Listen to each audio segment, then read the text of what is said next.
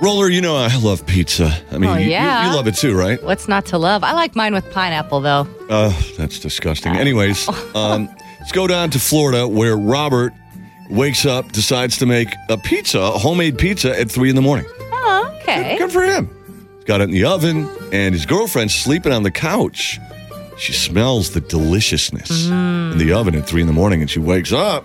You think she'd be like, "Oh, that's so sweet." When will it be done? No, that's not what she did at all. No. she she was really mad for some reason. She walked to the oven, pulled the pizza out, threw it at Robert, and burned his hand. Oh, ouch. And We're talking about a- an incredible waste of delicious pizza. Yeah. He must have called the police because they showed up and saw that he was burned and that there was pizza sauce dripping down his pant leg. Yeah, see? Evidence.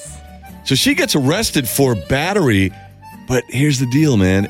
They run his name too. He's wanted in Colorado for selling drugs. They arrest him. Becky's already out of jail. She's she's good. She's making her own pizza, I right? know it, but he's the one that called, and now. But Robert, dude, he was Ah. held without bond. He's looking at serious jail time and not a lot of good pizza at the cafeteria. I don't know. maybe there so. is. Not real clear thinking at 3 a.m. I like pizza. I like it.